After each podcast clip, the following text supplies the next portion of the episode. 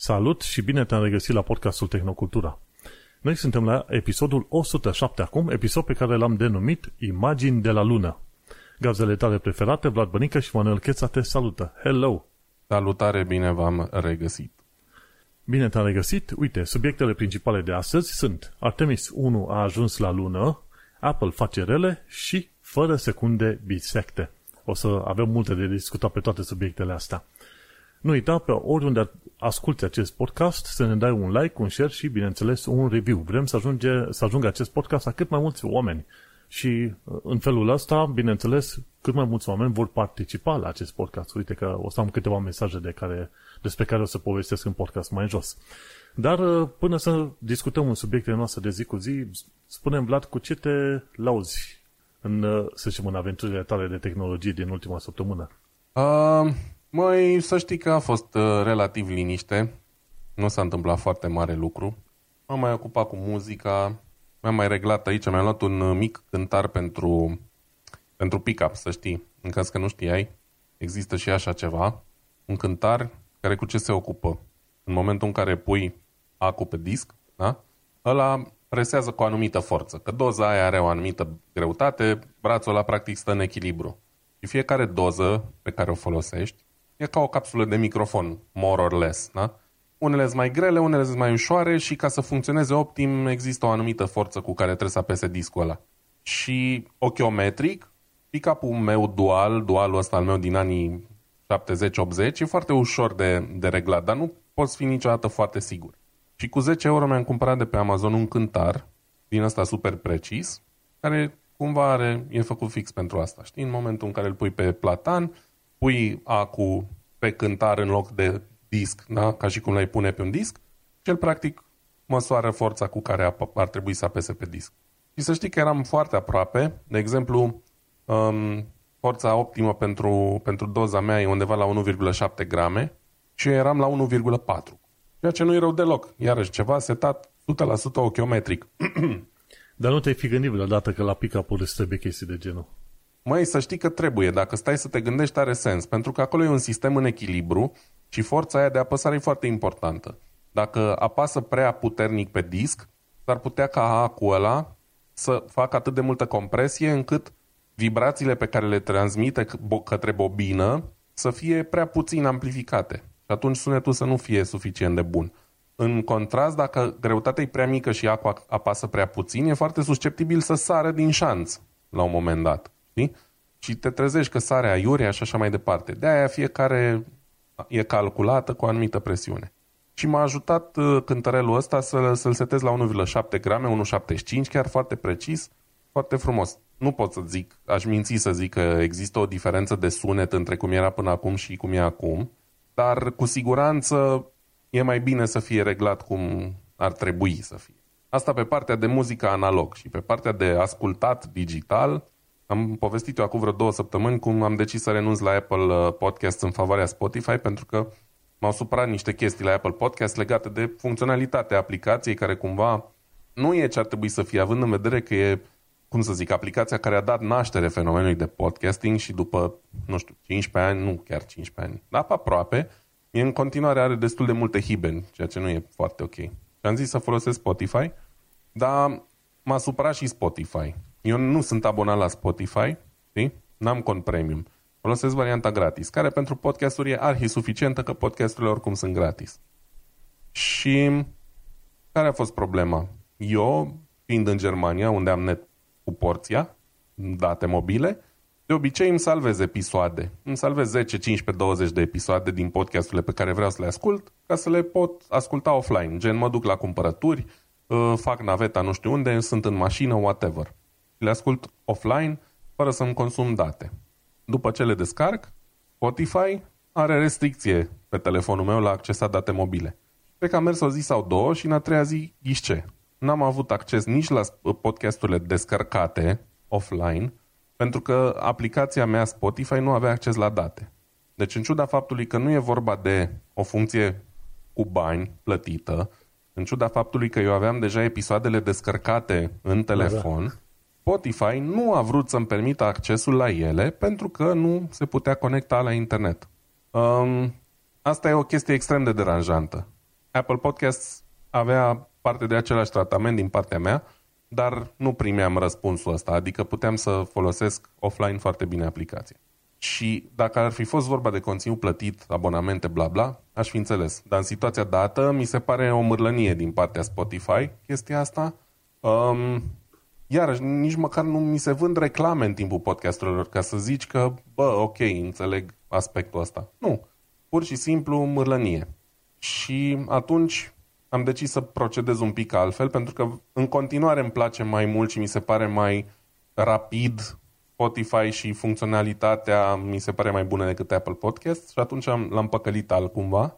I-am dat acces la date, la datele mobile, dar na, m-am asigurat atât cât s-a putut că nu descarc nimic prin date mobile, că nu actualizez nimic prin date mobile și așa mai departe, dar din setările aplicației de data asta.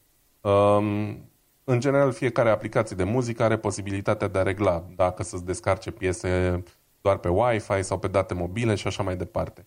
Și toate funcțiile astea de data saving, tot ce am putut face, le-am, le-am setat în ideea în care să-mi consume cât mai puține date. Evident că Spotify face probabil tracking și așa mai departe și o cantitate de date tot va consuma, dar na, mi-am dat și eu silința, da, calitatea audio pe date am dat-o la minim și așa mai departe, să consum cât mai puține date. Ideea e că m-a supărat și din cauza asta n-aș mai recomanda neapărat uh, Spotify.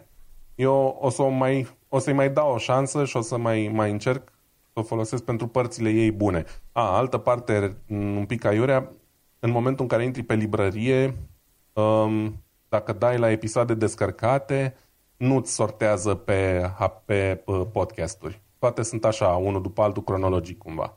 Trebuie să dai scroll mai jos, să-ți găsești emisiunea și la fiecare emisiune, la sortare, să dai că vrei să vezi doar episoade descărcate, de exemplu, și să schimbi ordinea de la vechi la nou sau de la nou la vechi, cum vrei tu. Asta e așa un pic uh, de muncă în plus, dar să zicem că merge. Că eu, de exemplu, merg cu mașina două ore și ascult două podcasturi de o oră, unul după altul, două episoade. Auzi, mă, pentru, pentru o platformă din asta care se laudă ca fi cea mai tare de pe podcasting din lume, are, se pare că are funcționalități destul de slăbuțe. Mă, nu n-aș zice că sunt slăbuțe. Sunt ok, doar că poate e o chestie de obișnuință. Gen, dacă începi să folosești uh, Spotify, prima oară când ai contact cu podcasturile, cred că e ok. Singura chestie deranjantă e asta că faptul că îți blochează uh, funcționalitatea când nu ești conectat. Dar cred că e ok. Dacă ai folosit multă vreme altă aplicație, s-ar putea na, să fie o chestie de obișnuință asta ce am zis ultima, ultima chestie, cred că e mai degrabă o chestie de obișnuință din partea mea. Știi? Dar uh, peste faptul că, deși ai descărcat niște chestii offline, fără conexiune la net, nu te lasă să le, să le accesezi, peste asta nu pot trece la fel de ușor. Știi? Asta mi se pare urât. Era no. o perioadă în care eu ascultam podcasturile, veneam de la muncă pe jos și sunt ceva kilometri până la muncă, era vreo 5 km jumate, știi? Ar părea că e mult, dar uh, pe Londra 5 km și jumătate nu e mult. E două, câteva minute de mers cu metrou, înțelegi? și, dar vreau să-mi vin pe jos ca să mai scap de niște kilograme care s-au, se așezaseră așa pe neașteptate. Și ascultam cu Google Podcast. De, prima oară descărcam uh, acele fișiere în uh, hardul telefonului, cum ar veni și așa ascultam podcastul. Nu cu Spotify, nu cu alte chestii. Și n-am avut așa probleme, știi? Iar acasă da, eu ne fiind pe Android uh, să descarc acum Google Podcast, nu cred că e cea mai bună idee, având în vedere beef dintre cele două platforme. Dar na, am mai folosit Pocket, Pocket Casts în trecut și a fost cât de cât ok, dar varianta gratis iar era destul de limitată, așa că momentan rămân pe Spotify în continuare. Dar vreau da. să, să zic de chestia asta. Care... Bun, știu pentru oamenii care vor să-l, să-l folosească. Poate în țări diferite ar putea fi diferit. De exemplu, în România unde probabil nu câștigă atât de mulți bani de pe urma reclamelor, Spotify poate te lasă în România să asculti offline fără să-ți ceară acces la date. Poate, nu știi. Da, dar ei nu fac reclame pe podcast. Asta e chestia. Deci nu are sens. Nici asta nu are sens. Că pe podcastul nu ai reclame. Ai doar reclamele podcastului, nu reclame de la Spotify. Știi? Da, mă rog. Dar așa, eu în continuare ascult podcasturi în special pe desktop, dar nu le ascult în iTunes. iTunes doar le primește iar eu dau click dreapta View in Windows, uh, Windows Explorer, deschid cu VLC-ul și atunci în VLC ascult la viteza 2x. Am descoperit că anumite podcasturi unde oamenii vorbesc chiar foarte lent, pot să dau la viteza 3x. și ascult foarte bine podcastul ăla fără probleme. Mamă, e ceva. Da. Eu încă n-am trecut peste 1,5. Uh, anumite podcasturi le păstrez chiar la 1. Iarăși depinde. Vreau să termin repede episodul sau mă interesează mai mult să meargă așa lento, știi? Dar la 3 nu cred că aș putea. De, nu știu cât de încet ar trebui să vorbească oamenii. Foarte încet, îți spun eu. Bun, hai să trecem la chestiunile mele din ultima săptămână. Săptămâna asta a fost puțin mai, uh, mai plină decât în alte dăți. Ce am făcut? M-am jucat puțin cu AI-ul generativ de imagini numit DAL-E. DAL-E, DAL liniuțe E, cred că ai auzit de el, de la openai.com. Îl știu, Ce da. faci? Scrii un text acolo, dar trebuie să înveți cum să scrii un text, înțelegi? Și la un moment dat scrisesem și eu un text uh, ceva legat de, cum îi zice, ah, Super-realistic painting of galaxies colliding in the shape of a cat. Măi, și a făcut o imagine chiar foarte făinuță, două galaxii cumva se lovesc și după aia există forma a două pisici, așa cum se joacă una cu alta, știi? Imaginea respectivă e chiar uh, simpatică, eventual să-ți trimit și ție, ca să vezi pe unde să trimit. Da, trimit pe WhatsApp dacă e. Și e chiar foarte, e chiar foarte simpatică imaginea aia generată, știi? Și zic, ok, hai să-mi încerc norocul să văd cum este și cu cealaltă tehnologie AI. Sunt mai multe în asta de AI generativ, cum e ăsta de la Dream Studio, numit uh, Stable AI. Și și la ăștia, la istoric, sper că mi-l arată cum trebuie, Mamă, dar Am- e mișto rău asta cu, cu galaxia și cu pisicile. Să o pui și pe, pe Reddit. E faină. Așa, bun, atunci o să pun și pe Reddit. O altă chestie, de la Dream Studio, am ales două imagini din asta diferite, tot așa, una cu o pisică, stai să văd cum, cum am numit pisica aia. Uh, stai să vedem, poate îmi dă detaliile. Da, am zis așa, supra-realistic, hai mă, arată în promptul. Pardon? Uh, da, e la fel, exact același text, dar pentru Dream Studio și ce mi-a generat a fost mai simpatic într-un fel. Hai să-ți arăt o imagine, de aici se vede într-adevăr cumva două galaxii, dar este o pisică desenată peste alea două galaxii și se vede că e un fel de desen, foarte simpatic așa.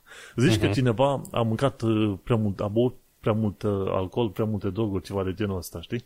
E Și mai, mai faină avut- prima că e mai abstractă, dar e, amândouă sunt interesante. Da. Asta la altă a fost tot așa cu un text, ce am vrut să fiu, ci că marele creativ și atunci ce am ales? Ci că eerie sight of a galaxy far away while a spaceship is has landed on a small bluish moon. Deci am zis așa, o vedere de, destul de interesată a unei nave spațiale aterizată pe o cum îi zice, pe o lună, pe una asteroidă, nu asteroid, pardon, pe o lună, efectiv, Pe un o fel de lună, da, din pe asta un satelit. albastră, un satelit albastru, știi? Și a creat o imagine destul de interesată, zici că seamănă cu i- niște imagini făcute de aia care fac filmul Dune, înțelegi? Foarte interesant așa ca metodă și ca dimensiuni și ce vrei tu acolo. Și Mă, da, tot ce aia. pot eu să zic e că oricare dintre astea trei poze le văd pe coperta unui, unui disc vinil la un album de ceva prog rock, ceva de genul ăsta. Da, zici că am mâncat uh, ceva, cum îi zice, frate? Mushrooms, cum îi zice? Am mâncat ciuperci ciuperci, dar nu șampioane, să zicem. alea. da, exact. Dar foarte simpatic așa. Cred că o să pun și eu pe Reddit, pentru că bine zici tu. Pune-le pe Dar, toate mă- și pune-le și cu criteriu pe care le-ai dat. Chiar e interesant. Aș fi curios să folosesc același criteriu pe care l-ai folosit tu și să văd ce rezultate îmi dă mie, că teoretic fiind generat de un AI, m-aș aștepta să difere puțin la a doua Mă încercare gândesc. și a treia și așa mai departe. Da, ar fi interesant. Bineînțeles că trebuie să înveți mai precis termenii, cum să folosești și ce descriere. Trebuie să dai o descriere foarte complexă și care să facă cât de cât sens. Știi? Că descrierile pe care le-am dat eu nu fac foarte mult sens, înțelegi? Două galaxii care se bușesc una în alta, care au formă de pisică, știi? Deci cum poți să-ți imaginezi chestia aia? E cam greu, înțelegi? știi? Și îți dai seama că în momentul în care AI-ul uh, mi-a generat imaginele alea, mai Matrix-ul, Matrix-ul pe undeva s-a rupt în bucăți, știi, ceva de genul ăsta. Și m-a, m-a distrat, m-a, m-a făcut mai curios. Într-o altă zi, când uh, simt că am uh, minte de aia creativă, probabil mai pune să fac și alte imagini. Și tot legat de AI, ce am aflat de curând este că pentru prima oară în uh, lume s-a folosit un framework numit Shemina Framework pentru malware. Adică un malware, niște cercetători, cercetători au folosit un, au creat un malware, dar așa ca, ca de test, să vadă, ok, dacă a reușit să, să spargă website-uri, sisteme, ce vrei tu. Și malware-ul respectiv este adaptiv. Are un AI atașat. și atunci e, cred că ar fi un, una dintre primele dăți când un malware are și un AI atașat care reușește să treacă de tot felul de, să zicem, protecții create de sisteme. Și se numește Shemina Framework. Foarte interesantă faza aia. Și că codul este pe GitHub și o tonă de oameni deja au început să-l descarce, să creeze aplicații malware pe chestia aia, știi? Deci, grijă mare. Dacă o să, o să vezi că la un moment dat o să fii hăcuit, te poți gândi că dai de Shemina framework ăsta cu AI folosit pentru prima oară, cred eu, pentru prima oară în, în malware. Bun, mergem pe mai departe. Mesaje de la oameni, adică podcastul ăsta este într-un fel two-way, înțelegeți? Pe Reddit, Ștefan chiar a urmărit episodul nostru despre Ghostery și a, a început să facă niște teste, știi?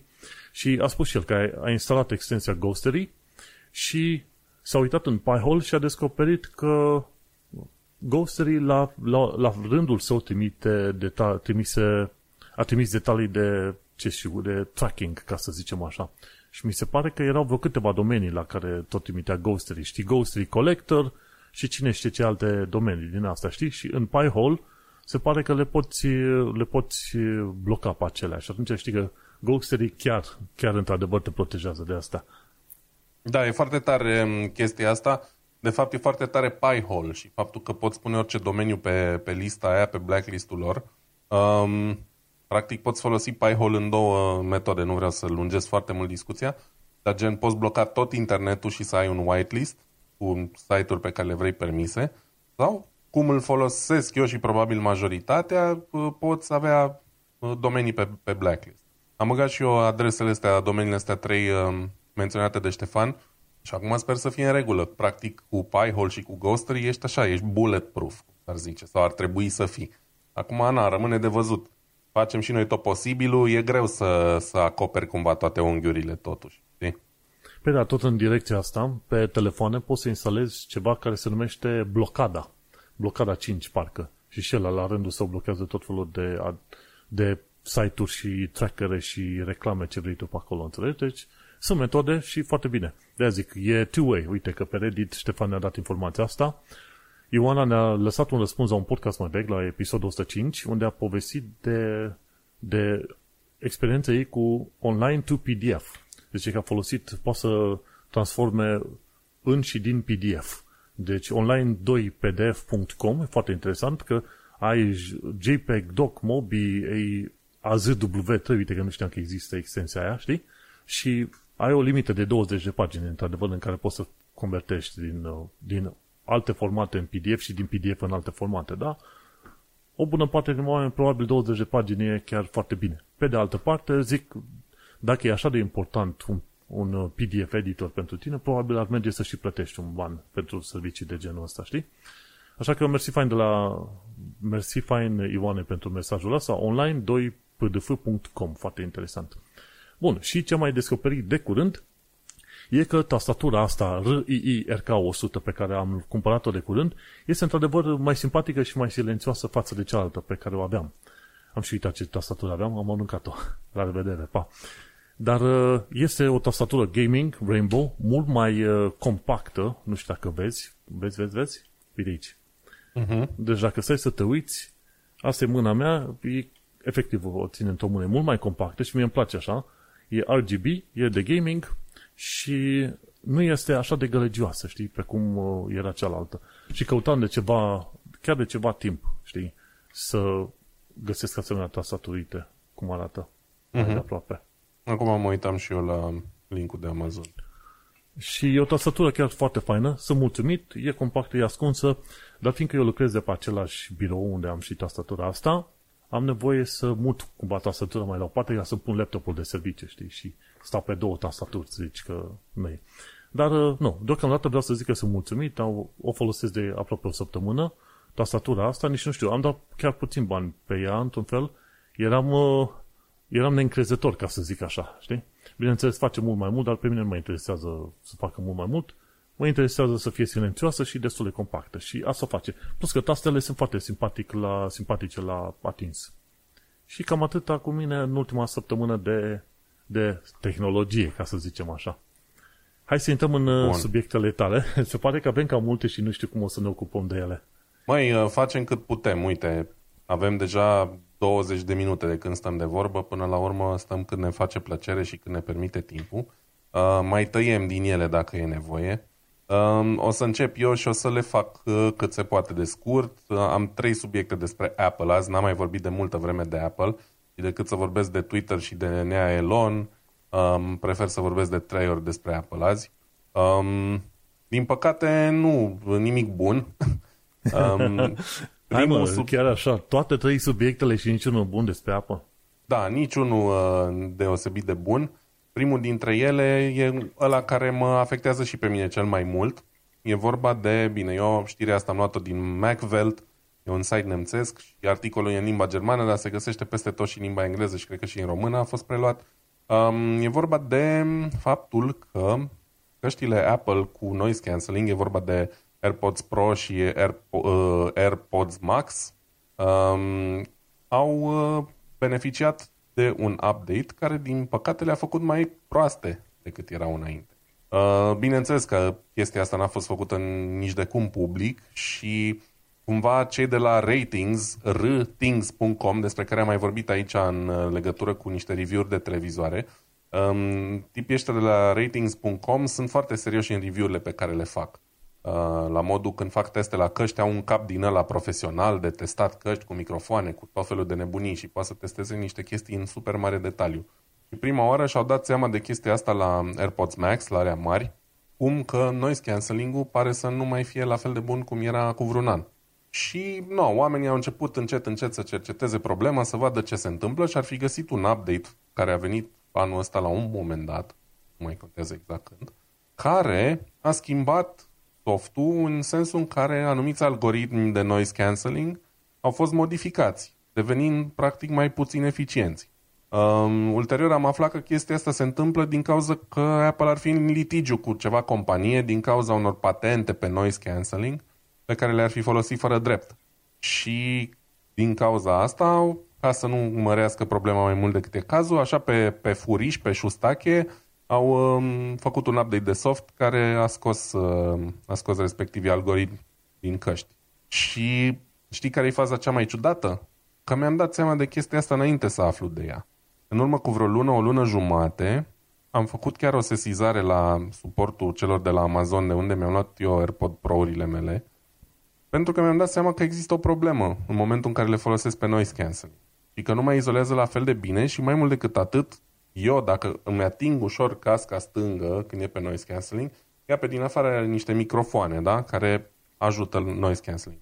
Bă, dacă o ating pe aia stângă, face instant microfonie, deci face un sunet din ăla, un țiuit în, în cască, care nu e normal, știi, în momentul în care eu le am în urechi și mi-am dat seama că și dacă nu le ating și pur și simplu alerg sau merg mai repede cu ele și un pic se îmi joacă în ureche, se întâmplă fenomenul ăla.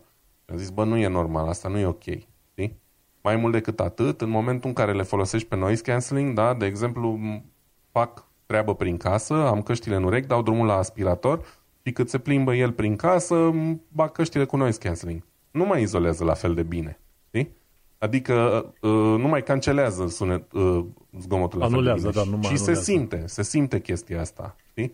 Uh, și mi-am dat seama de ea înainte să aflu de, de chestia asta. Am zis că le trimit la Amazon, până la urmă cumva prea multă bătaie de cap și eu le folosesc prea rar cu noise cancelling ca să merite, deși ar trebui să le dau. Nu e ca și cum ar avea ce să-mi facă, știi? Dar mă gândesc că poate reușesc să-mi iau banii înapoi și să-i investesc în alte căști. Habar n-am. Poate până la urmă o să o fac, mă mai gândesc. Mai am garanție, cred că până prin iunie sau ceva de genul, deci mai am un pic de timp la dispoziție. Um, uite, cu compania Jawbone se pare că e, că e scandalul ăsta, care fac și la rândul lor uh, căști. Și, na, neplăcut, ce să zic. Deci, dacă aveți AirPods Pro sau AirPods Max și v-ați dat seama că ceva e în regulă când le folosiți cu noise cancelling, să știți că de asta e. Dacă nu v-ați dat seama, sunteți fericiți. Eu mi-am dat seama și acum nu mai mi iese din cap cumva. Știi? Deci, uh, doar așa, un heads up. Eu nu recomand deloc AirPods. Uh, mi le-am dorit. Pardon, AirPods Pro nu recomand. Mi le-am dorit. Le-am luat. Um, sunt ok, dar nu sunt grozave. Nici pentru muzică, pentru podcasturi e ok în principiu orice cască care nu-ți face sân- urechile să sângereze. Um, iar partea de noise cancelling a fost bunicică și acum nu mai e. Deci uh, nu recomand. Nu știu care e treaba cu AirPods Pro 2. Nu le-am uh, ascultat și cel mai probabil nu o să mai, uh, n-o să mai continui să merg pe, pe brandul ăsta când va fi cazul să le schimb. Deci, cam atât Bun. despre asta. Bun de știut. Uite, hai că vin eu cu o veste bună totuși. Eu am, eu am cred că una, două vești bune, ca să zic așa. Prima dintre ele vine de la The Register, ci că vom scăpa de secundele bisecte. Bine, nu chiar așa de imediat, ci undeva prin 2035. Acum, în caz că nu știi de ce sunt acele secunde bisecte, e bine, sunt acea o secundă care se adaugă la UTC, uh, timpul universal coordonat, și se adaugă o secundă cam o dată la un an sau doi ani, ceva de genul ăsta. Din 1972 până acum au fost adăugate cam o secundă, de, de 27 de ori au fost adăugate câte o secundă la timpul ăsta. Și care este, pro, de, unde, de unde apare chestia asta cu secundele bisecte? Tot așa cum e și cu o zi anuală bisect, știi, în care ai o zi extra la luna februarie. E vorba de faptul că Pământul nu se învârte în jurul axei proprii în timp exact, înțelegi? Iar noi folosim tehnologiile astea care să devin din ce în ce mai exacte. Mai ales că folosim efectiv uh, ceasurile astea atomice care au o precizie extraordinar de mare. Efectiv, pierzi o secundă la un milion de ani, ceva de genul ăsta. Timp foarte, foarte mare. Și acum, stai seama, când calculezi timpul în care Pământul face o rotație completă, adică acea zi, versus timpul calculat în mod normal cu ceasurile atomice, încetul cu încetul încep să apară diferențe de asta. Și din, din timp în timp au trebuit adăugate cam câte o secundă. Și chiar ăștia de la The Register specifică ce s-a întâmplat când a trebuit să adăugăm câte o secundă la timp. Adică, să zicem, e 1.59, după aia, în mod normal, te duce la 2.00, nu? Deci 1.59 și 59 de secunde, ok? Să zicem. După aia ar urma ora 2.0000. Ei, în cazul în care a trebuit adăugată o secundă, te duci de la 1.59.59 la 1.59.60 și după aia, de la, după aia la 2.0000, știi? Și când s-au făcut chestii din asta în ultimii câțiva ani de zile, au fost probleme destul de mari. mari. Una dintre ele, de exemplu, în 2012, Linux a generat tot felul de crash-uri pentru că a trebuit adăugată o secundă la, la timp. O altă problemă a fost, uh, ci că recent, în 2016, Cloudflare n-a reușit să... Nu, softurile Cloudflare, au, Cloudflare fiind un CTN, Content Delivery Network, în principiu un CTN, adică un loc unde îți pui tu tot fel de imagini, filme, ce vrei tu, ca să nu le servești de pe, site, de pe serverul tău. Și când a avut Cloudflare problemă mare în 2016, din cauza unei singure secunde, că de la 5-9 loc să se ducă la 0-0 s-a dus la 60, a picat, a picat așa o parte bună din internet. Efectiv, o parte bună din, din internet, înțelegi? și au zis, mă, hai că, efectiv, chiar nu avem nevoie să mai facem prostiile astea cu o secundă bisectă, cum ar veni, odată la un an sau doi, ceva de genul ăsta. Și s-au întâlnit uh, ăștia din, uh, din Franța, de la Bureau Internațional de Poa et Mesure, ceva de genul ăla. Birou Internațional de Măsuri, ceva de genul ăsta, în Paris, în Franța. Și au zis, măi, știi ce? Vrem să scăpăm de secundele astea bisecte și ne-am hotărât ca să facem treaba asta cam din 2035. Deci mai e ceva timp. Mai e timp să mai adăugăm acele. Dar uh, așa pe termen lung, 2035 nu e foarte departe, înțelegi? Până în momentul de față din 72 până acum am adăugat și noi 27 de secunde la UTC timpul ăsta făcut uh, cu ceasurile atomice și uite-te că s-ar putea să avem mai puține căderi de internet și failures, eșuri de mașinării de la o secundă anume. Știi păi și cum, acum... se, cum se va corecta timpul după asta? Că bănuiesc că corecția nu să, de timp... Am înțeles că nu, mai, nu cred că vor mai vrea să facă un fel de corecție de timp, știi? De o okay. secundă. Fac doar ziua aia când e și la revedere, știi, ca să nu se mai încurce iurea. Că până la urmă, uite, vezi, în 50 de ani de zile, din 70 până acum, au adăugat 27 de secunde. Și au zis că, guess what, e posibil că din cauza schimbării de rotație a, în jurul axei proprii, revoluția Pământului, e, ziua, în anumite cazuri, o să fie, adică timpul va trebui dat, de fapt, cu o secundă înapoi. Deci nu mai pui o secundă, poți să, trebuie să dai cu o secundă înapoi și au spus că problemele ar putea fi chiar mai mari în cazul ăla. Știi, n-au încercat încă la sisteme să vadă cum se comportă, dar e o problemă mare. Deci eu am ajuns în, cu tehnologia și cu știința în așa situație în care o secundă poate să-ți aducă o parte din internet, să poate să-ți, să-ți o îngenuncheze, înțelegi? Și îți dai seama, zi. Da, păi vreau doar să zic că, de exemplu, în, în TCP/IP și în internet în general, sincronizarea de timp se face la, nu știu, cred că la a șasea sau chiar a opta cifră de după virgulă. Uh-huh. Deci o secundă e enorm în, în termen de, de internet și de tehnologie modernă. Da, păi te gândești că o, nano, o microsecundă, dacă ai pierdut-o, la nivel de satelit GPS, asta înseamnă că GPS-ul te-a trimis cu vreo câțiva metri mai încolo, înțelegi? Și ar putea să fie foarte periculoasă treaba asta de aia. În sisteme de GPS, la tranzacții financiare, la transfer de date prin, internet, prin intermediul internetului, ai nevoie de timp extraordinar de exact. Și au zis, bă, nu mai vrem să mai riscăm în halul ăsta. Și să nu uităm că secunda a fost redefinită undeva prin 1967, a apărut standardul Cesiu, știi? Și o secundă a fost definită ca fiind 9 miliarde 192 de milioane 631 de mii 770 de oscilații cu, cu ghilimele de rigoare a atomului de cesiu 133. Ca asta la ceasurile atomice folosesc, un, uh, folosesc atom de cesiu și mi se pare că microunde ca să vibreze cumva atomul ăla de cesiu. Nu, nu intru prea mult în uh, explicații.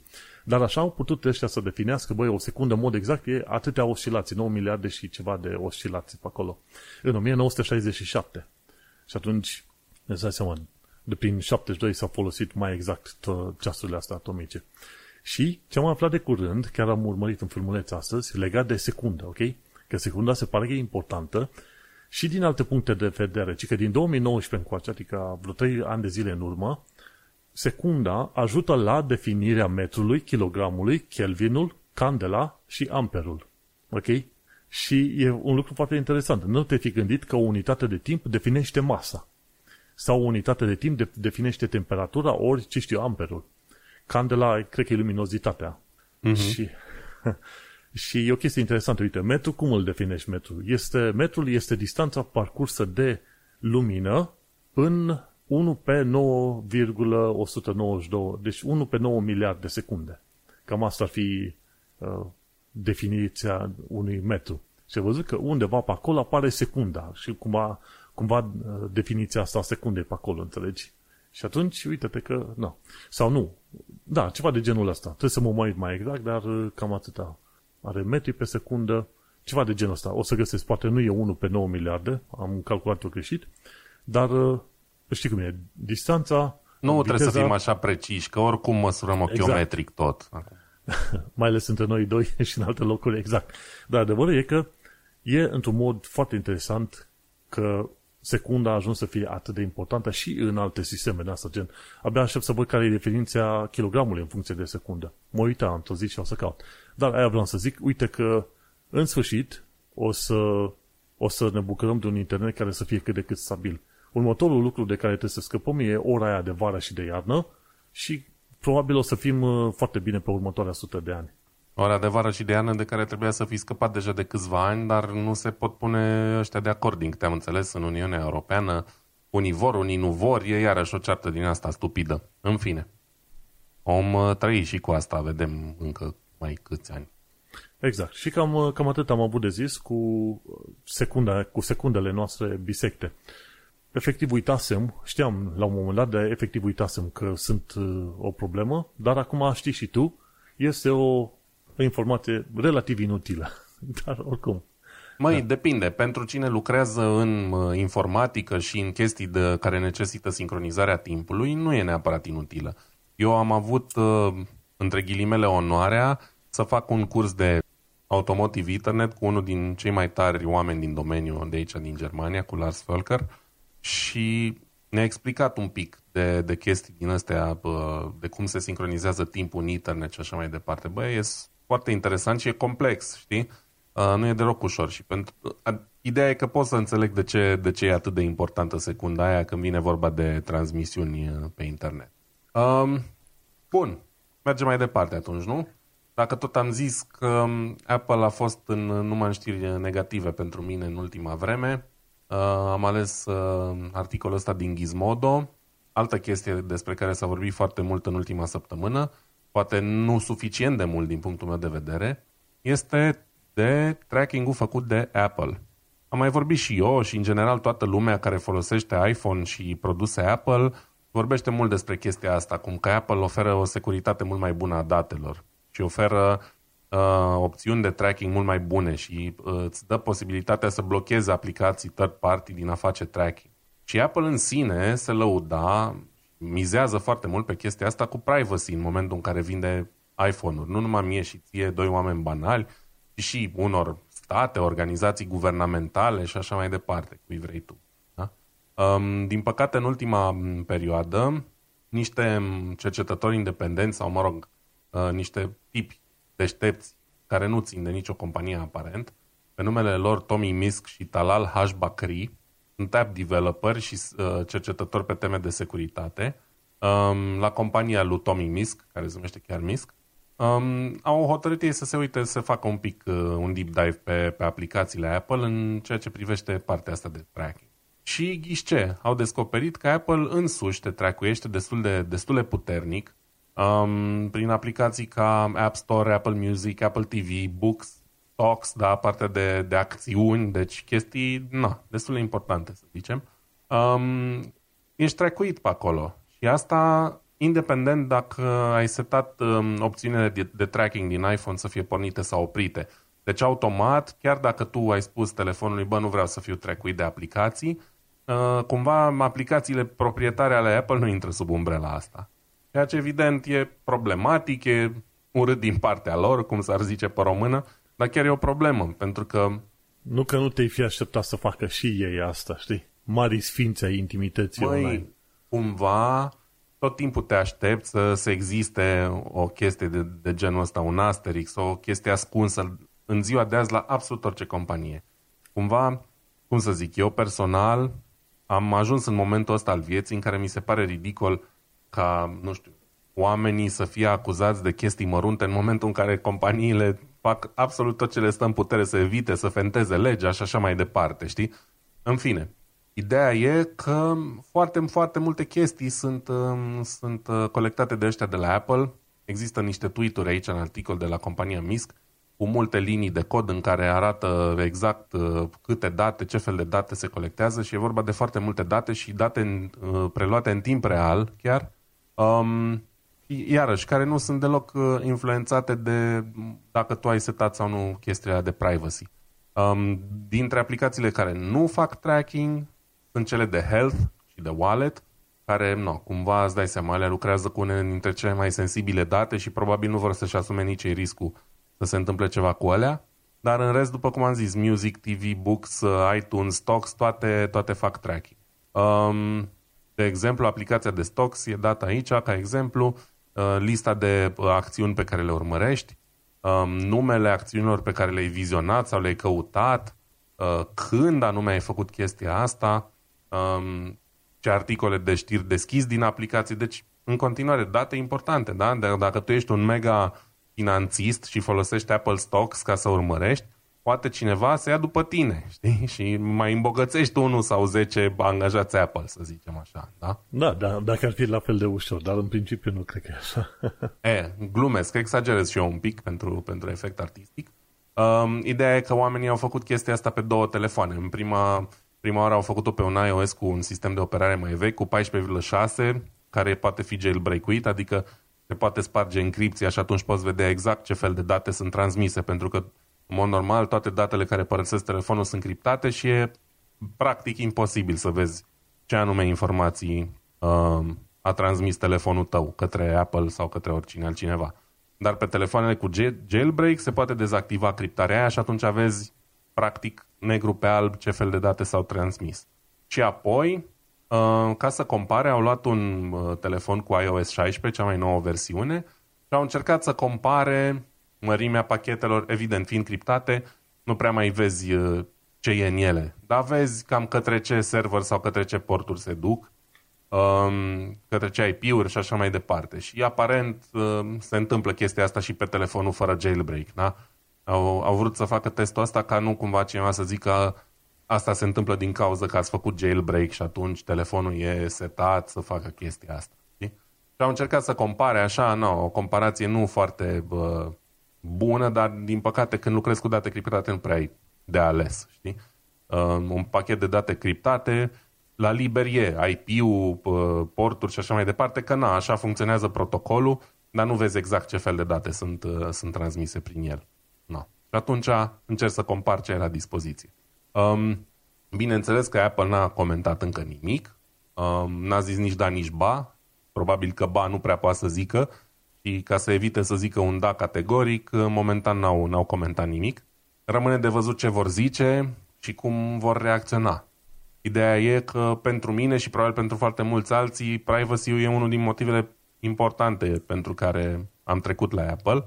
Chiar dacă, din nou, nu folosesc telefonul să, nu știu, vând, cumpăr droguri pe internet, tot îți doreți la intimitatea ta, știi? Dar când argumentele devin din ce în ce mai puține, poate ar fi mai bine să te orientezi și pe alte variante. Poate mai ieftine, poate mai... Știi? În fine. Păi da, uite-te, mă uit acum la blocada de, nu știu, cred că de un an și ceva de când am aplicația asta pusă, îmi... Stai, poate se... Nu, nu prinde camera, nu-ți arată. Da, e ok. A blocat, a blocat undeva pe la vreo 200 de mii de reclame și trackere. Ok. Și știi ce înseamnă asta? Asta ar, ar fi însemnat probabil câțiva giga bun de date mâncați aiurea de tracking. Deci numai din da. punctul ăsta de vedere să te gândești și să vezi nu știu câți giga de, de tracking de date ți se iau odată la câteva luni de zile. Da, chestia nasoală e că dacă tracking-ul ăsta se face pe furiș, poți să ai tu blocat da Pi-hole și mamele lor uh, instalate și nu o să se întâmple nimic, pentru că dacă nu, domeniile alea nu sunt cunoscute pentru tracking, nu, nu vor fi blocate automat, știi? Deci, uh, na, e nasol. Vedem ce se va întâmpla, iarăși. Eu chiar sunt curios care va fi reacția Apple și sper să um, cumva își calce pe, uh, da, să-și ia inima în dinți și să înțeleagă că privacy e unul din chestiile importante pentru clienții lor să facă ceva în sensul ăsta sau, cel mai probabil, vor căuta un motiv stupid pentru care să continue chestia asta și pe viitor. Știi cum e? Hai să fim, uh, să fim serioși. Singurul motiv pentru că, care Apple s-a dus pe partea cu privacy și intimitate, slash intimitate, este că n-au reușit să creeze un mediu atât de bun de al reclamelor pe cum a făcut Google, înțelegi?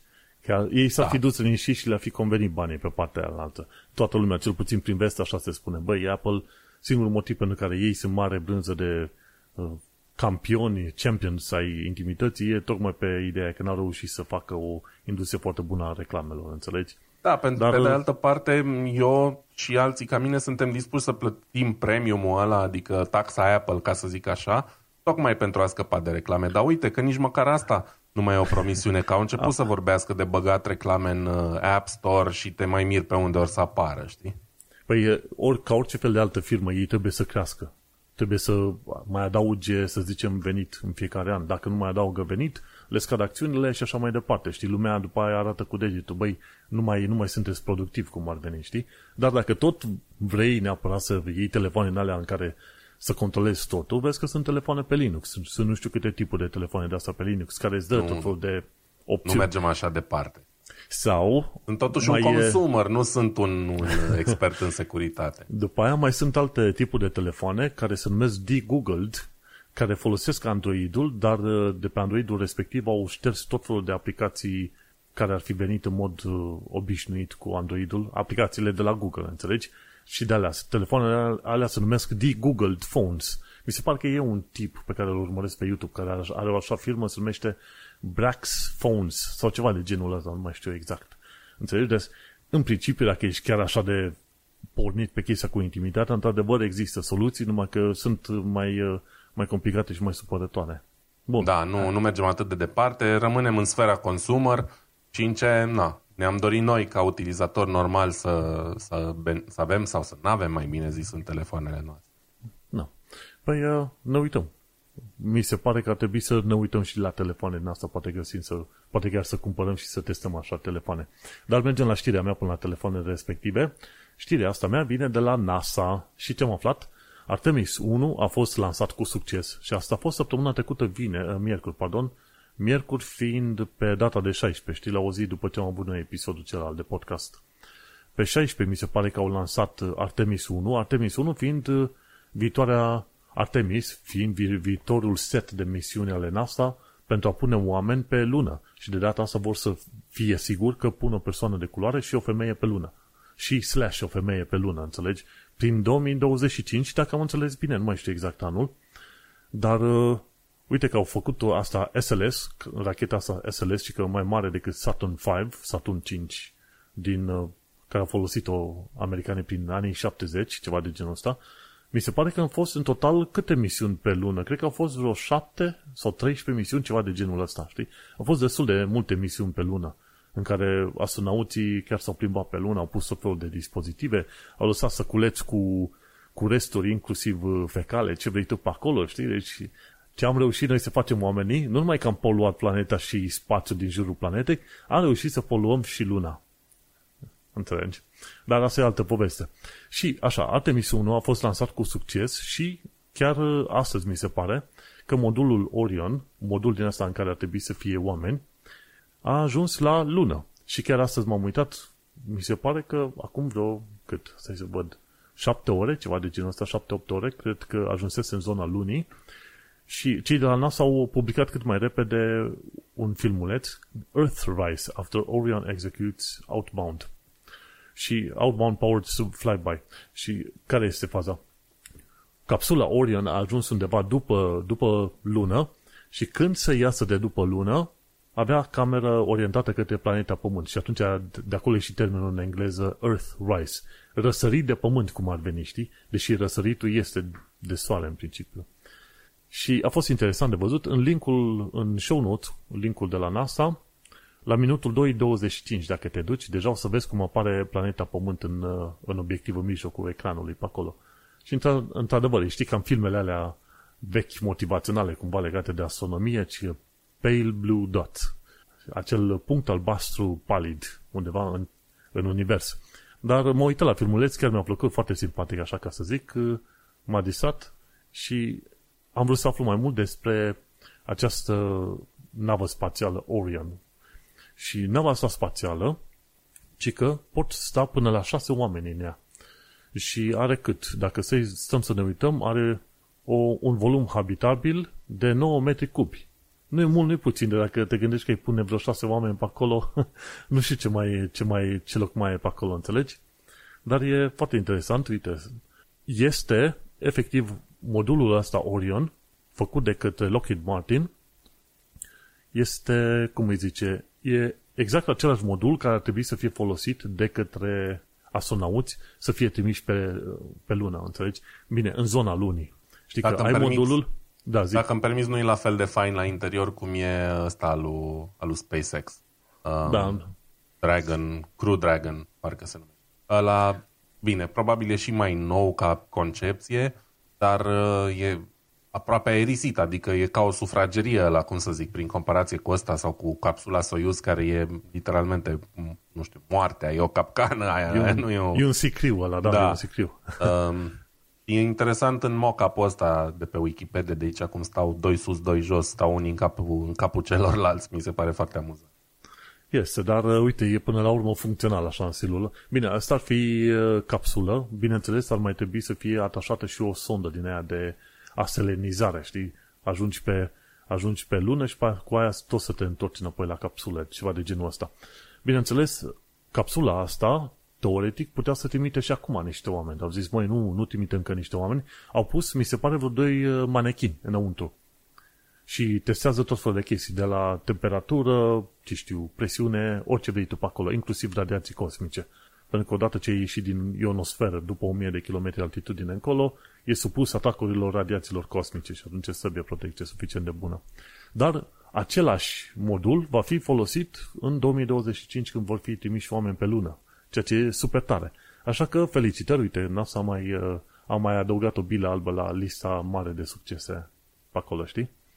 Da, um, și dacă tot am vorbit despre asta și despre Artemis, să fac și o recomandare de carte rapidă. Um, Artemis este scrisă, este o carte pe care am citit-o de curând.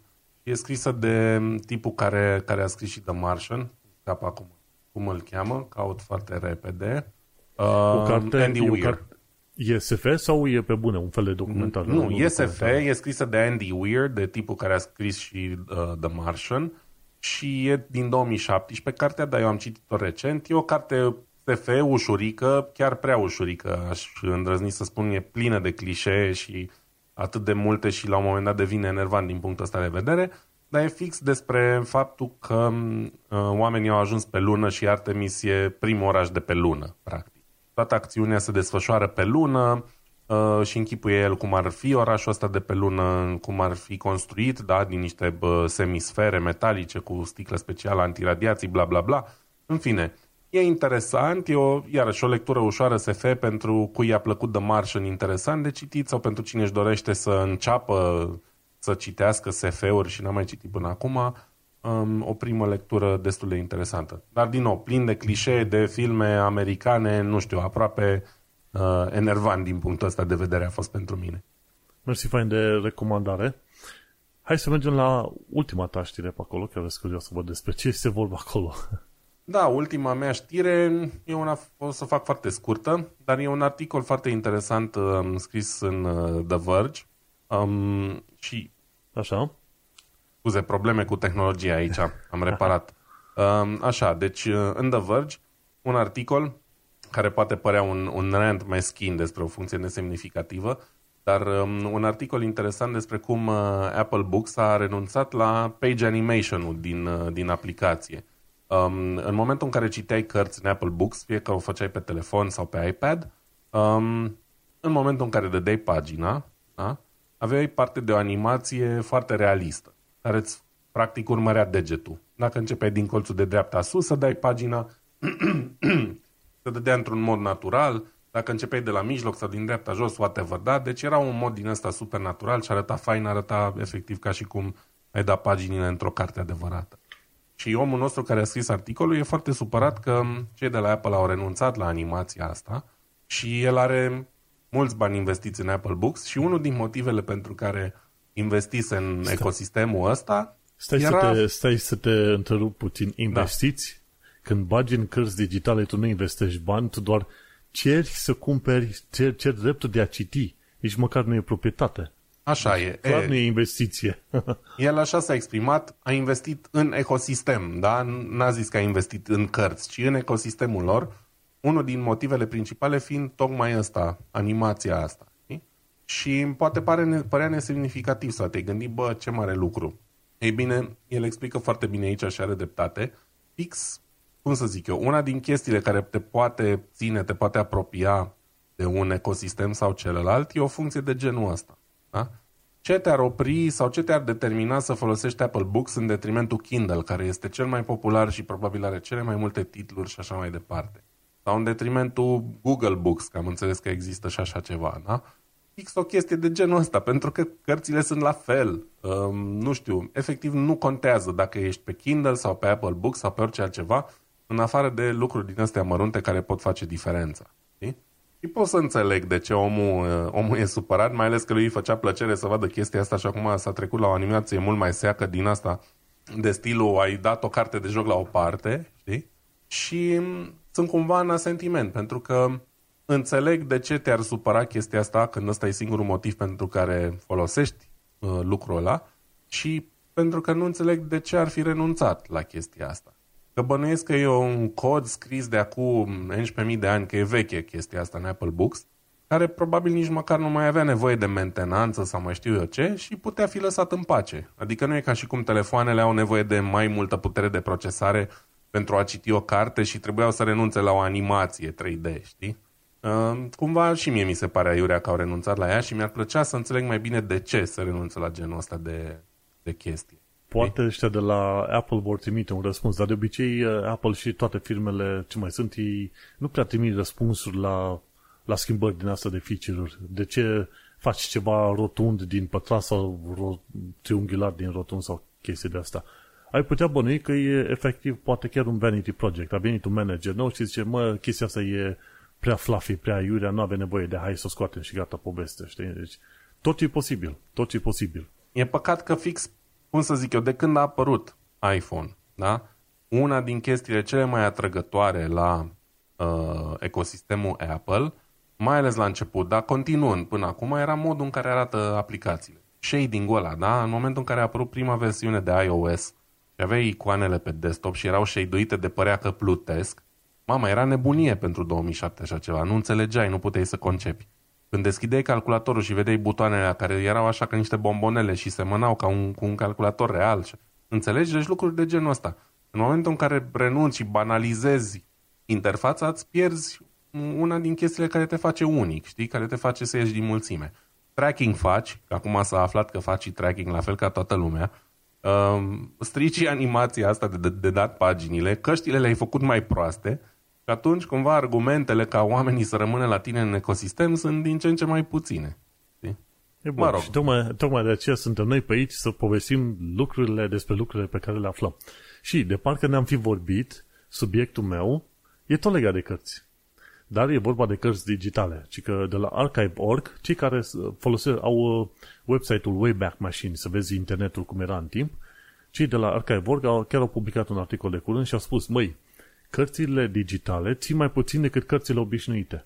Și adevărul e că eu nu mă gândisem foarte tare la chestia asta. Singurul motiv pentru care iau cărți fizice e, pe, e că nu am dreptul de proprietate pe o carte din aia digitală. Dacă Amazon mâine, mine să hotărăște să-mi închide contul pentru vari motive, atunci nu mai am acces la cele 100 și ceva de cărți cumpărate. Așa că de acum un an și ceva mi-am schimbat modul de lucru și am zis, știi ce, când mai am o carte și o consider suficient de importantă, o iau în format fizic, chiar dacă înseamnă atunci când mă mut să car saci de cărți cu mine, știi? Poate dacă sunt prea multe cărți și mi-e greu să le car, une dintre ele ar trebui să le donez și gata poveste, înțelegi? Dar, uh, uite-te, nu m-am gândit la o altă chestie legată de cărțile electronice. Cărțile digitale țin mai puțin decât ale obișnuite pentru un simplu motiv că tehnologia se schimbă, aplicațiile se schimbă, formatul în care e o carte salvată se schimbă și atunci uh, îți dai seama, inclusiv site-urile care mențin acele uh, cărți în picioare se schimbă și alea, înțelegi? Chiar în articolul respectiv de la, de la archive.org, scris de către Buster Carl, spune, băi, nu cred că mai găsești cărți digitale de acum 10 ani de zile. Și au spus și ei, ei acolo în uh, arhiva aia lor, cei de la archive.org, nu numai că salvează, să zicem, tot internetul în diverse stadii, dar ei salvează și cărți în format digital. Și video, și foto. Ei au inclusiv uh, o nouă, să zicem, bibliotecă din asta de podcasturi și radio amator și cred că o să trimit și podcasturile astea în română, Londra și tehnoculturale ei, să, de, să vedem dacă le acceptă, știi? Să le treacă în listă pe acolo, să le salveze în, în lista lor pentru posteritate, ca să zicem așa. Au și arhivare de podcasturi. Și atunci îți dai seama, ei trec prin foarte mulți pași din ăștia de schimbarea tehnologiei, de modificarea formatelor, în așa fel încât cărțile de acum 10 ani de zile să fie relevante și astăzi, să poată fi citite astăzi pe tehnologia de astăzi, înțelegi? Și uite, vezi cum se potrivește bine. La tine, la tine și la omul ăla durerea mare era că animația din Books a fost scoasă, durerea mea pe partea asta la este că o carte din asta digitală na, am cumpărat-o acum, s-ar putea să nu mai pot citi peste vreo câțiva ani de zile în viitor. Da, e un punct de vedere extrem de important. Um, uite, de asta apreciez um, cumva, am început să apreciez din ce în ce mai mult oamenii care colecționează informații de genul ăsta. La un moment dat, data hoarder, cum le zic unii. Acum există data hoarder care fac hoarding de date irelevante, dar există și oameni care adună date care s-ar putea să conteze totuși cumva pe viitor, doar că nu ne dăm seama în, mod, în momentul în care ne aflăm, știi? Și o să ne dăm seama peste ceva timp că, bă, e bine că cineva a salvat chestia aia, știi? Um, și asta cu cărțile, da, într-adevăr, așa e. În momentul în care citești cărți în format digital și eu încerc să o fac din ce în ce mai uh, puțin.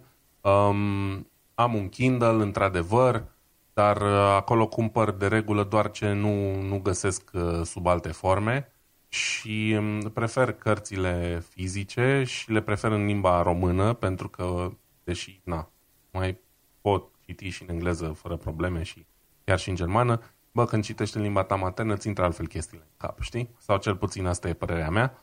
Uh, și le prefer în format fizic tocmai de asta. Bă, le, le citesc, pot să le dau mai departe. Nu trebuie musai să le păstrez eu. Știi?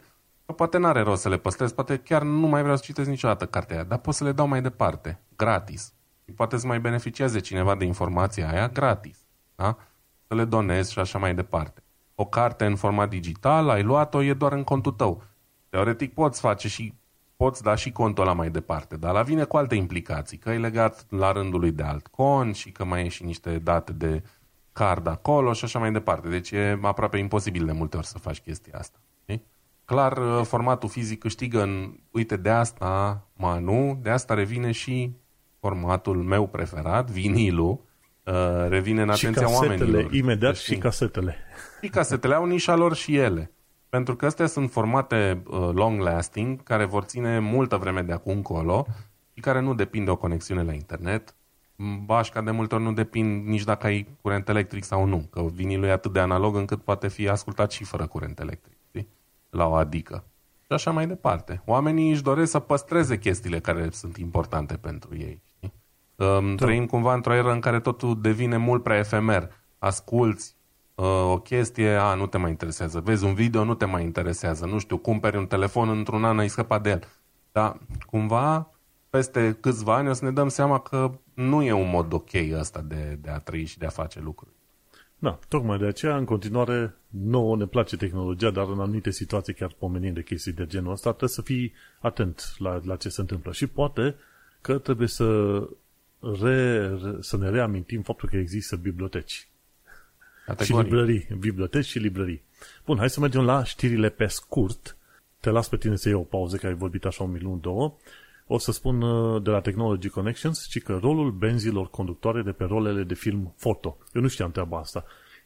Aveai uh, rola aia de film foto, Kodak, de exemplu, și avea anumite, să zicem, uh, pătățele din alea gri pe ea. Când puneai în aparatul foto, aparatul foto deja știa timpul de expunere pe baza acelor uh, benzi conductoare. Și eu nu știam treaba asta, că da, se da. poate face în mod automat. Uh, mai, mai precis, e vorba de uh, ISO-ul filmului. Ăla e codat pe benzile respective. În funcție de ce ISO are filmul tău, dacă ai un aparat analog cu ceva funcții digitale, uh, din ce ISO are filmul tău, va ști cum se expună în funcție de lumina de afară. Un ISO mai mic, de exemplu, trebuie expus uh, mai mult decât un ISO mai mare. Și chestia asta a fost făcută cât? În 85-95, ceva de genul ăsta, deci cu 20 de ani de zile. Dar uite-te că există la, este la modă și la ora asta. Sunt oameni care fac poze cu aparat din asta cu film. Geniu. Și, pe, și foarte bine. Și în Londra, chiar în centrul Londrei, unde am lucrat eu la un moment dat pe Grassy Street, este un loc unde face developare de filme. Efectiv, e un dita mai magazinul cu tot felul de uh, role din asta de film, dar care sunt goale, și acolo te poți duce și îți face developare de film în, în centrul Londrei, efectiv, chiar lângă Oxford Street. Nici nu știu cum îi zice la magazinul ăla, dar dacă cauți, în mod sigur găsești. Și e interesant de văzut, uite, chestiile astea old school, old style, cum, cum au o importanță destul de mare. Bun, hai să vedem la știrea ta, că aveai ceva pe scurt. Da, foarte pe scurt, um, cei de la LG pregătesc niște noi difuzoare pentru um, mașinile noastre Um, e vorba de niște dis, uh, difuzoare subțiri care funcționează prin vibrații cumva, spre deosebire de difuzoarele clasice care folosesc un con, un magnet sau uh, o bobină, care sunt destul de măricele, da? și ca dimensiuni în sine și ca greutate, plus că mai au și un dita mai magnetul acolo care poate crea la rândul lui uh, ceva problemuțe prin mașină. Uh, culmea, divizia LG Display e cea care, care a făcut uh, difuzoarele astea și tocmai asta e cel mai interesant, că difuzoarele vin, provin cumva din tehnologia display. Probabil ca o consecință a producerii de display-uri și-a dat seama oamenii că există niște proprietăți prin care pot transmite vibrații, da? practic uh, pot transmite sunet. Și atunci uh, s-au gândit să facă genul ăsta de, de difuzoare. Um, pentru cine nu știe și probabil multă lume nu știe dacă nu e în domeniul auto, LG e unul dintre cei mai mari jucători pe piața asta de multimedia pentru, pentru automobile. Da? Um, și multe companii, și în grupul Volkswagen și așa mai departe, lucrează foarte mult cu LG uh, pe partea de multimedia în mașină, de la display-uri la uh, tot felul de, la unitatea multimedia în sine și așa mai departe. Și acum, uite, LG se pregătește să lanseze și difuzoarele astea. De ce sunt atât de speciale? Fiind foarte compacte, eliberează loc în mașină pentru nu știu, alte chestii, alte echipamente. Sau pur și simplu ușurează mașina, ceea ce e important mai ales în mașinile electrice. Deci o tehnologie nouă, uh, am impresia că de la anul s-ar putea să înceapă să fie pusă în aplicare Um, și vedem ce va ieși din asta. Momentan nu se știu foarte, foarte multe date. Ele, mm-hmm. de exemplu, nu se știe pe ce, în, regim de fre- în ce regim de frecvență vor funcționa, probabil vor înlocui Twitterele, adică difuzare de frecvențe înalte. Pentru că pentru frecvențe joase ai totuși nevoie de volum. Nu se poate face chiar cu uh, chiar la fel de simplu. Dar uh, mă în orice gândesc, caz foarte interesant. Mă gândesc că funcționează tot așa ca speakerele alea piezoelectrice, ceva de genul ăla, știi? Similar, da. Aici nu sunt date foarte multe uh, detalii. Se numește Film Type Exciter Technology. Uh, practic vibrează anumite materiale pentru a produce sunet. Da? Și cumva aici zice uh, vibrează de pe panouri display. Deci cumva tehnologia lor de display folosită până acum clasic pentru ecrane va fi folosită și pentru producerea de sunet. Ceea ce e ce? foarte interesant. Chiar pe nuț, da. Bun, mergem pe mai departe. De la Linus Tech Tips am aflat că prin anul 2000 exista un VHS, o casetă din asta film, dar care, era, care avea codate datele în format digital. Și ci că pe digital VHS ăsta puteai să vezi filmele la o calitate de cel puțin două, trei ori mai mare decât ce se vedea la un VHS normal. Și nu știam că a existat așa ceva. Dar îți dai seama, în 2000, ăștia au inventat Digital VHS când uh, CD-urile începeau deja să, să câștige tot mai mult teren. DVD-urile, vrei să DVD-urile, da, dar și CD-urile, nu? Că și alea erau și pe, pe atunci. Pe video nu prea erau. Da, pe video, da, erau doar uh, DVD-urile. Da, aia, nu știu dacă ai observat. Chiar, uh, chiar când începe o tehnologie nouă nouță să câștige teren, tehnologia veche generează ceva super mega extraordinar, cum, e harduri, cum sunt hardurile acum. Acum găsești harduri de 30 de tera, de exemplu. Dar nu mai ai nevoie de ele, că te duci pe SSD-uri. La revedere. Dar vezi, când apare o tehnologie nouă se dezvoltă mai bine și mai bine. Cum? Da, scuze, ziceam, au și ele nișa lor. Uh, cumva a avut și Digital VHS-ul nișa lor, doar că na, problema cu casetele VHS a fost că erau mari, mecanismele de uh, rulare erau costisitoare față de un disc, da, un DVD sau chiar un compact disc, care e mult mai mic, mai ușor, mult mai simplu de produs și așa mai departe. Dacă formatul VHS era mai prietenos din punct de vedere producție și uh, echipament de, de, da, de rulare, probabil că ar fi avut o viață ceva mai lungă, pentru că imaginea, el reiese și din clipul uh, de la Linus Tech Tips, e excelentă. Da, era chiar mai bună decât imaginea DVD-urilor vremurilor respective, ceea ce e o chestie interesantă. Bun, hai să mergem mai departe. De la Techmoan am aflat că Line Out, când vezi la tot fel de dispozitive Line Out, ăla nu este headphone out. Asta nu înseamnă că bagi, să zicem, căștile în ăla și o să asculti la un moment dat muzică, ci că trebuie un fel de amplificator să bagi în uh, acel line out și după aia căștile în acel amplificator. Uite, eu nu știam treaba asta, de am și pus-o pe aici. Da, eu știam. Eu sunt cu căștile, am pe birou aici amplificator de căști. Eu diferența, nici nu m-am gândit să vorbesc despre asta, dar lasă că vorbesc profesioniștii. Tecmon e unul dintre cei mai buni oameni care să vorbească despre asta, deși nu sunt super, super încântat de video ăsta în particular, mi se pare că a bătut apampiu un pic prea mult pentru mine. A, putea să fie mai concis cumva, dar în fine, asta e doar părerea mea personală. Gândește-te că YouTube îi cam forțează pe creator să facă filmele alea lungi de 10-15 minute când nici nu e nevoie, dar asta e altă poveste. Da. Și ultima chestie scurtă pe astăzi, de la video tutorial, cum poți să elimini datele din poze. Și este vorba de, ce știu, geolocație, de exemplu. Dacă zici că pui poze, dacă pui poze pe Facebook, mi se pare, sau pe Twitter, sunt șanse ca datele tale de geolocație să fie salvate în, în, în acele poze. Și pentru asta există tot felul de softuri care te ajută să scapi de datele din poze. Mi se pare că chiar la începutul războiului în Ucraina, tot felul de soldați ruși puneau poze pe Twitter. Pe Twitter și pe alte platforme gen Telegram. Uite, am ajuns în zona asta din Ucraina, în cealaltă. Și atunci tot felul de grupuri din astea care îi ajutau pe ucrainieni aflau pozițiile, sau de fapt chiar de la Ministerul de Apărare al Ucrainei, afla poziția, afla geolocația, de exemplu, din poză trimitea informația la soldați pe teren și aia trimiteau după aia dronele și bombele pe capul rușilor, știi? Se pare că s-au mai calmat de, de, de o vreme rușii și au dat seama, măi, că pozele pe care le pui tu online au și locația, efectiv, unde, unde, de unde ai făcut tu poza respectivă, știi? Tot așa, în Google Photos când te bagi, Google Photos poate să-ți facă reclasificarea pozelor pe zone, gen Paris, Londra, România, Brașov, ce vrei tu pe acolo, știi? Tocmai pe baza informațiilor din, uh, din pozele respective. Da, de-aia nu recomand uh, să lăsați geolocația activă pe telefoane, de exemplu. Da? Chiar dacă poate părea simpatic ca telefonul vostru să salveze locul în care ați făcut pozele, nu știu în ce măsură ajută efectiv pe cineva. Știi? P- sunt amintirile tale și probabil că o să știi unde erai când ai făcut poza respectivă, dar uh, dacă poza aia ajunge în mâinile greșite, datele alea poate să na, ajute, cum ai zis și tu și cum uh, zice și videoclipul, la date nedorite, da? la doxing, la mai știu eu ce alte. Exact. Bun, și cred că intrăm la Shameless Plugs. Zim cu, cu ce te lauzi tu. Mai nimic, ca de obicei, digit analog pe YouTube, cam atât am ocup. Acum adun, colecționez discurile, mai încarc pe YouTube și cam atât. Foarte bine. Mersi fain de acele filmulețe, mă mai și eu când mai pui câte ceva nou. Iar pe mine mă găsește lumea la manelcheța.com, unde am podcastul Un Român în Londra. Noi ne mai auzim pe data viitoare. Succes! Numai bine, ceau, ceau!